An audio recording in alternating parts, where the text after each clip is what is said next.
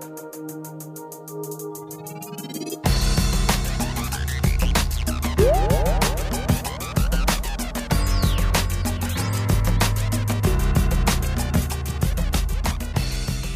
I'm Neil Aitchison and welcome to Warwick Podcasts.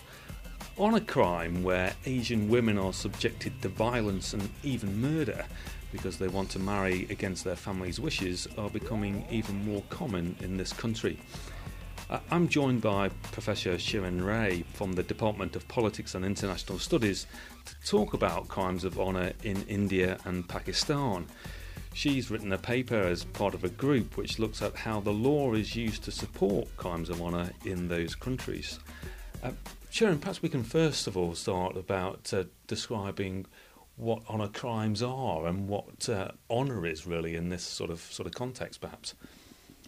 Well, the first thing to say about honour crimes, Neil, would be to say that there's nothing honourable about this crime and that it is really the focus on crime that we have to keep firmly in our minds. Um, the second thing to say, I think, is that it is a term which is relatively recent in our uh, in the public imagination. I would think. Um, very uh, much a, a, case of the 1990s, and perhaps, and this is not something that has been researched just now, um, a term that ha- that was first used to indicate a particular form of violence within the diasporic South Asian community in the West. Uh, there are different names for such crimes um, against against women as well as men uh, in that are operative in India and Pakistan. Um, but really, in the English medium now, honor crimes is, as you have pointed out, um, referred to in cases where men and women choose to transgress either religious or caste boundaries um, in terms of their love for each other, or even marriage. And you talk about very specific kind of examples and types and scenarios, really, uh, uh, within the paper, uh, uh and you describe it as criminalising marriage choice. Uh, and the paper describes uh, Zina crime. That just explain a little bit about about that and that that range of crime that you describe in the paper. Well, Pakistan and India, as you know, have very different legal systems. So to talk about South Asia um, is difficult. And if we look at Bangladesh as well as a, a Islamic country, uh, there you've got a completely different set of, of issues. So first thing, the first message is that there are differences within South Asia that need to be taken seriously. The second question is that there is an intersection between parallel sovereignties um, that we call in the paper, or really what we could also describe in terms of um, governance of either polities, which are state institutions, um, and governance of communities, which are much more parallel judicial or governance uh, bodies, such as village councils. In India, they are called caste panchayats. In Pakistan, they are called jirgas. Um, so there are different legal systems and there are different institutional systems operating in these two countries.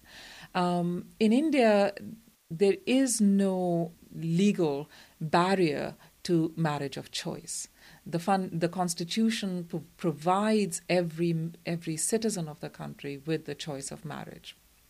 And yet, of course, we find that when transgression of uh, caste and religious boundaries takes place, then both state institutions as well as these parallel bodies um, become complicit at times, and only at times, uh, in punishing those transgressions very severely, and of course, the most extreme form could be in the way in which they regard these so called honor crimes. In Pakistan, um, things are slightly different because under the under President Zia um, ul Haq, um, the Hudud Ordinance was was uh, passed, which made the crime of zina um, really uh, part of personal law. And under the crime of, of zina, adultery um, can be manifested or, or talked about in different forms and is punishable uh, for both the woman and the man. And the, the, the problem with zina is that really the evidence of rape or forced marriage, or in terms of either um, verbal uh, evidence or physical evidence, such as pregnancy, can actually lead to the woman being cast out as um, a person committed uh, who has committed adultery. And so instead of being the victim, she then becomes evidence against herself or embodied evidence against herself. Um, and I think that those are the differences that we need to keep in mind when we look at the, the way in which the legal systems in the two countries approaches this issue.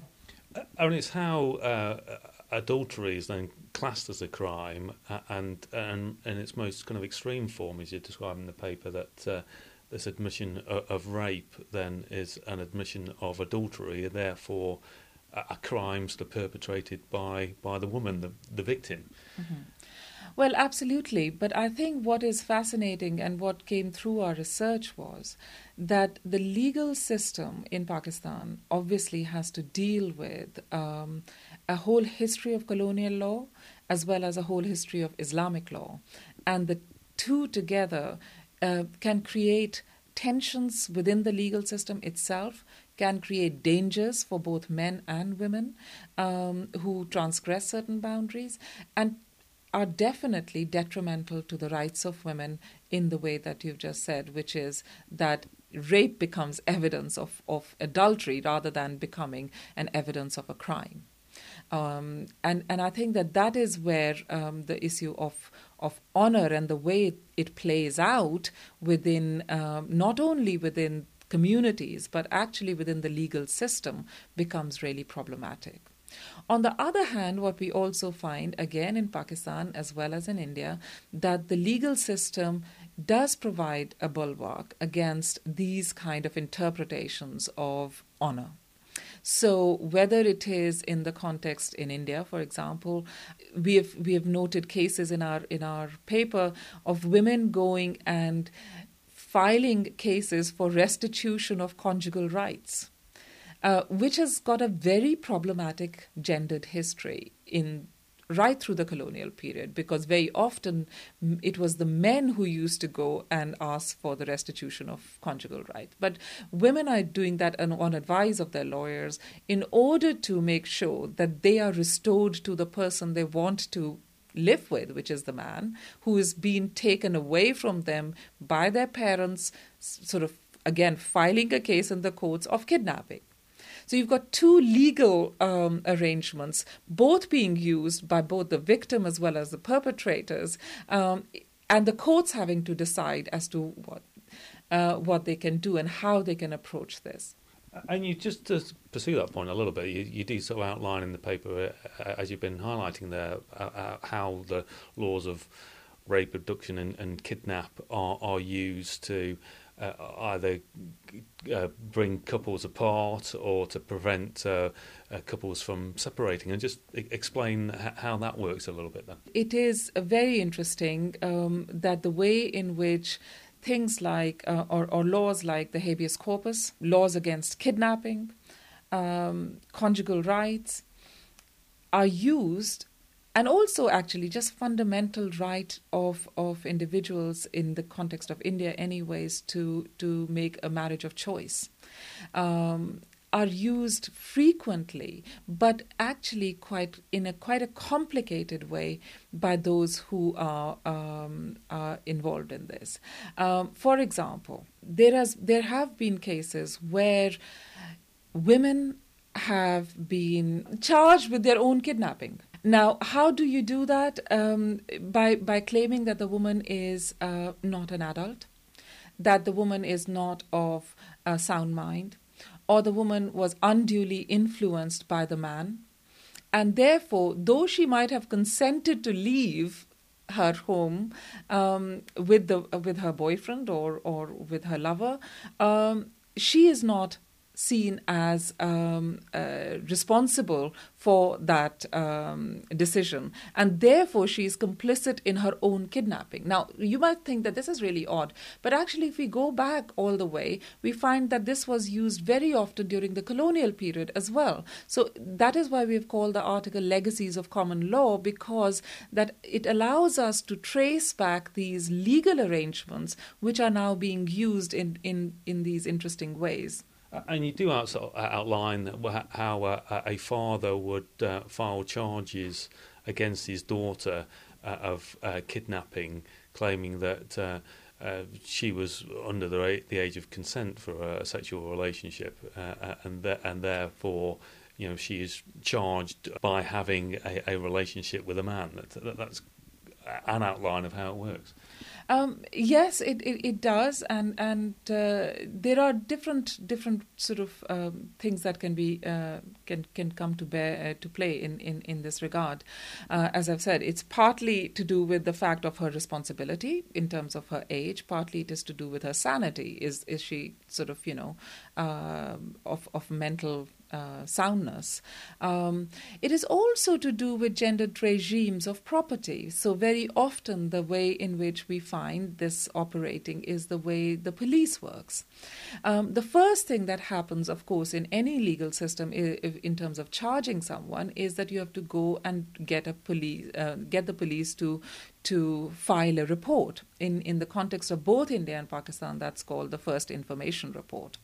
Now, if it is the the girl who goes who wants to go with her lover you know or the boy who wants to go with his partner um, they go and say to the police look we are in danger of of of um, our families trying to stop us. Uh, please charge, uh, file a report saying that we are adults and this is our choice and we want to carry on with this the police very often on the ground especially in the rural areas um, would find that very difficult they would probably say oh look you know you should sort this out within the family exactly like what we hear in, in England say about the domestic. So, police not wanting to get involved. Um, very often, of course, these cases are also not only about caste and religion, but also about class. So, if the girl is from upper class families, then the police is also quite sort of wary of taking on these very powerful economic and social interests within uh, the local community So they might n- not only might they not register the complaint, but they might actually try and and uh, incarcerate the girl long enough for the family to come and take her back to be sort of, you know, for, for restitution to take place, not of conjugal rights in this context, but of course of property rights over the girl of, of the family. So there are really interesting uh, ways in which law plays out on the ground, and the legal terminology and language uh, is used um, on, from both sides. But of course, we have to remember that these are deeply gendered systems, and therefore the vulnerability of those who are transgressing is far, far greater than the vulnerability of the families. Just going back one one step, that uh, and uh, about the the, the, the woman or girl that's been sort of complicit in her own kidnap, as it were. And uh, you outline in the paper that uh, if she doesn't support the sort of family's point of view, that she can be classed as insane. That, that, and that's how the kind of sanity aspect comes into it. Well, it's about undue influence, isn't it? That that she is uh, underage, um, she has been forced or cajoled or or seduced um, because and again that's where the, the the gendered norms become so important because under all quote unquote normal circumstances she would not be going against her parents wishes. It is something which then allows you to build a case of um, not necessarily always insanity that doesn't always happen but definitely of undue pressure being put on the girl. So for example example, in in the case or the Humaira case that we we um, refer to in the paper, um, the parents. Um, complicit um, with the with the complicity of, of the police do get the girl back and then they are able to use technologies such as a videoing of a completely false marriage to say look you know she was unduly influenced look how happy she is now getting married to the boy that the family chose for them In that case, the, the courts did not accept that evidence as, uh, and that does indicate also uh, how courts are playing both role of which consolidates those gendered regimes of power but also challenges those. In that Humaira case, it did not um, uh, accept that evidence of the of the parental family uh, uh, authority, um, and they they said that the that uh, the first marriage that Humaira wanted um, stayed, and the case the the argument that the court put forward were many. One was within the uh, Pakistani legal system, but secondly, they also emphasized that Pakistan is also signatory to CEDAW, the Convention for the Elimination of Discrimination, all forms of discrimination against women, and as such then, as a, a, signatory to an international convention, Pakistan must make sure that it's that the women, its women citizens, are not denied their rights. So, very complex issues of both the lo- at the local level, but actually also at the global level, uh, with the state with the national state in the middle,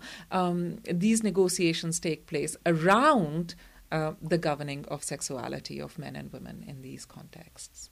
And what is really at the sort of nub of the issue is that it's a local village law uh, which kind of opposes the, the state law, which mm. would kind of uh, outlaw this sort of activity. I think it's not that we can call these um, local community norms laws, because they're not. And yet, sometimes in the everyday lived lives of people, they can have far greater purchase than laws of the state.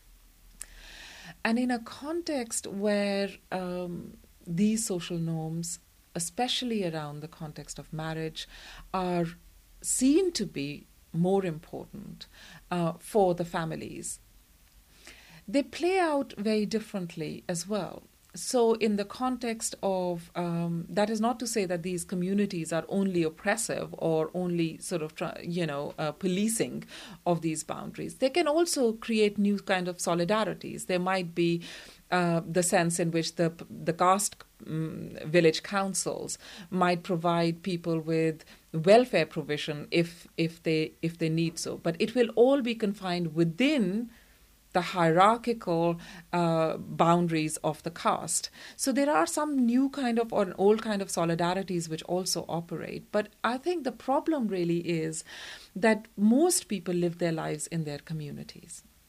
And in the context of South Asia, those communities are reproduced through this form of marriage, which is called arranged marriages, which needs to be distinguished from what we would call forced marriage.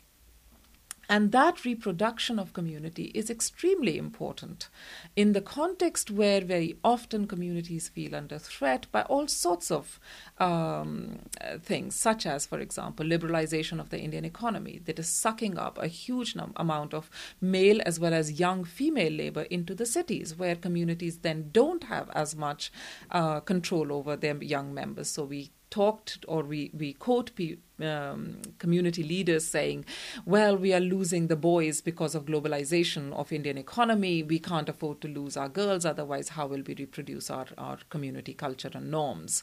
So they are quite conscious and quite worried about um, the way in which liberalization um, and globalization and India's participation in globalization is playing out within their community norms uh, or as a challenge to the community norms. And that kind of threatens um, these people. Um, the other question is that of course there are there's the, these are these parallel sovereignties that we talk about the sovereignty of the state and actually the sovereignty of the community. And very often they they are quite supportive of each other because maybe the personnel are the same you might be a police official and, and you might be also a really high ranking or, or a high status member of the community. Now, very often you talk to police officers and they say, well, you know, the caste politics really, the state should not interfere in it. So they kind of end up supporting each other. But as I've illustrated also, that's very often the courts are taking a stand increasingly against these um, caste based, intolerant um, sort of uh, crimes uh, of violence that are taking place. Uh, and just to sort of highlight that, that um, we you talked about a little bit about the the Humaira case. Uh, just to sort of give us a sort of few details of what that involved, and uh, uh, and that was one of the important landmark appeal judgments that you highlight in the paper. Yes, Humaira is um, is about a 30 year old woman who marries a man called Mahmoud Butt against the wishes of her parents. Um, and this is the point I was trying to make as well. Uh, her father is a sitting member of the provincial legislature at that time, so he's very um, he's socially upper class and uh, um, and also he's a member of the political um, institution, which is which is really important. Um, Humaira and Mahmoud Butt get married. The father knows this, but he totally refuses um, to accept that, which means that they have to flee their home in order to be arrested under, and this is where the differences are between India and Pakistan, under the case being filed um, by, the, by the father under zina under the Hudud um, ordinance in Pakistan, which would mean that, you know, this would be deemed to be adultery because her parents had already arranged her marriage to somebody else who she didn't want to marry. They fly to Karachi and they take refuge in uh, a ref- uh, uh, refuge there. Um, and then her brother ends up filing a first information report to the effect that his sister had left home after a row with the mother and that she should be restored to the family. The police, instead of saying that now she's a married woman, it is really for her to to uh, go back or not. Um, they say, okay, you know, we will hold her in the police station. Totally not legal. Um, and then they they do restore her, quote unquote, to her, her family because of the brother's charge. And then, as I said earlier, a different marriages is uh, a spectacle of a different marriage really is cast with a video being taken of, of this marriage. And to, to prove that she is now married to this, this person of the family's choice. Humaira's detention and, and, and wrongful confinement, of course, is challenged um, by and uh, by the um, Legal Aid Center in Lahore, uh, pioneered by by Asma Jahangir, who is very well known human rights lawyer in in Pakistan. Um, and that is where then the court gives this landmark decision, which rejects the family's um, charge and allows Humaira and Muhammad. So it's actually quite a nice story because even though we see um, the way in which these um, hierarchies and, and, and power of the community plays out in, in the lives of, of individual people who want to transgress boundaries, um, it also underlines the, the role that uh, law is playing to stop that happening to some extent. And is that an, an increasing picture then that uh, that uh, that uh, traditional legal structure is being overturned uh, on appeal and use of this, the state system? It is um, a, an interesting question that, and I don't know whether um, we have the figures yet.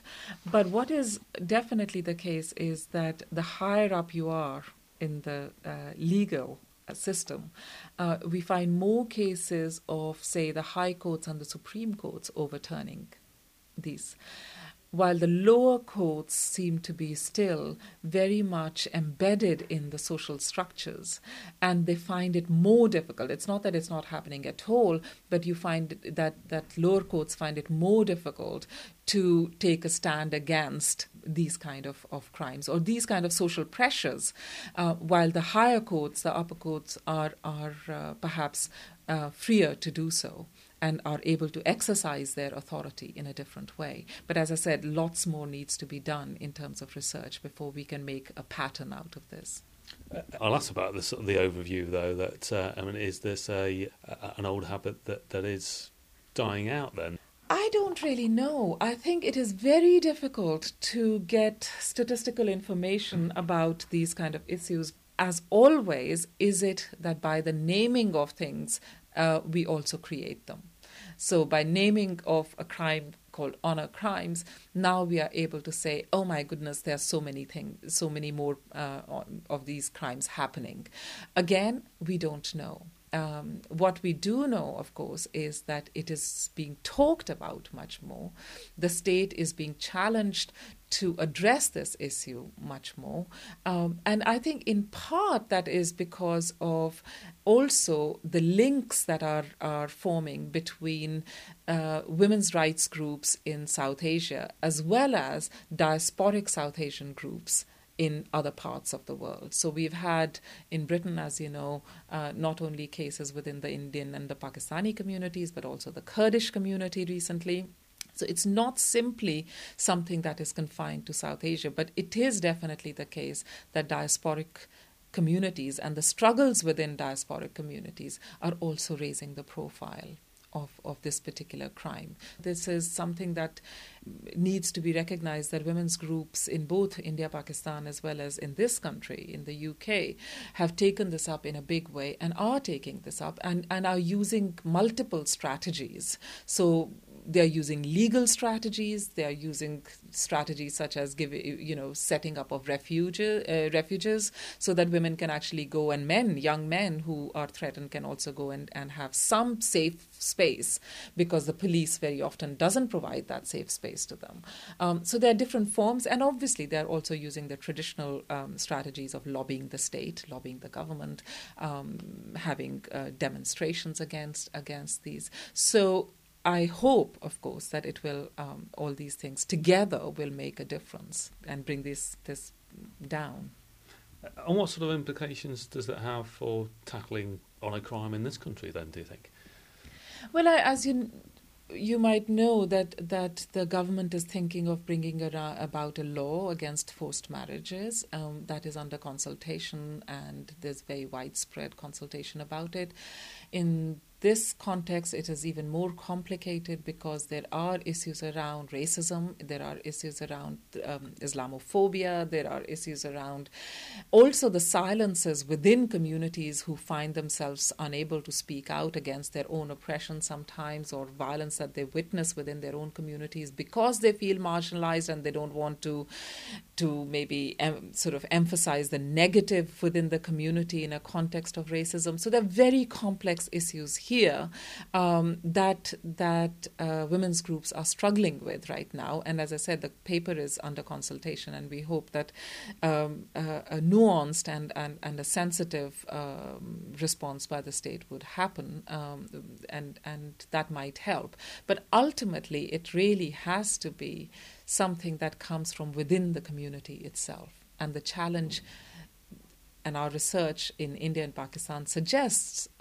some hopefulness on that ground that it is when women from within the community and men from within the community stand up and say no and are then able to have the support of people working from within the community, whether they are lawyers or, or, or uh, activists more generally, that is when um, change happens.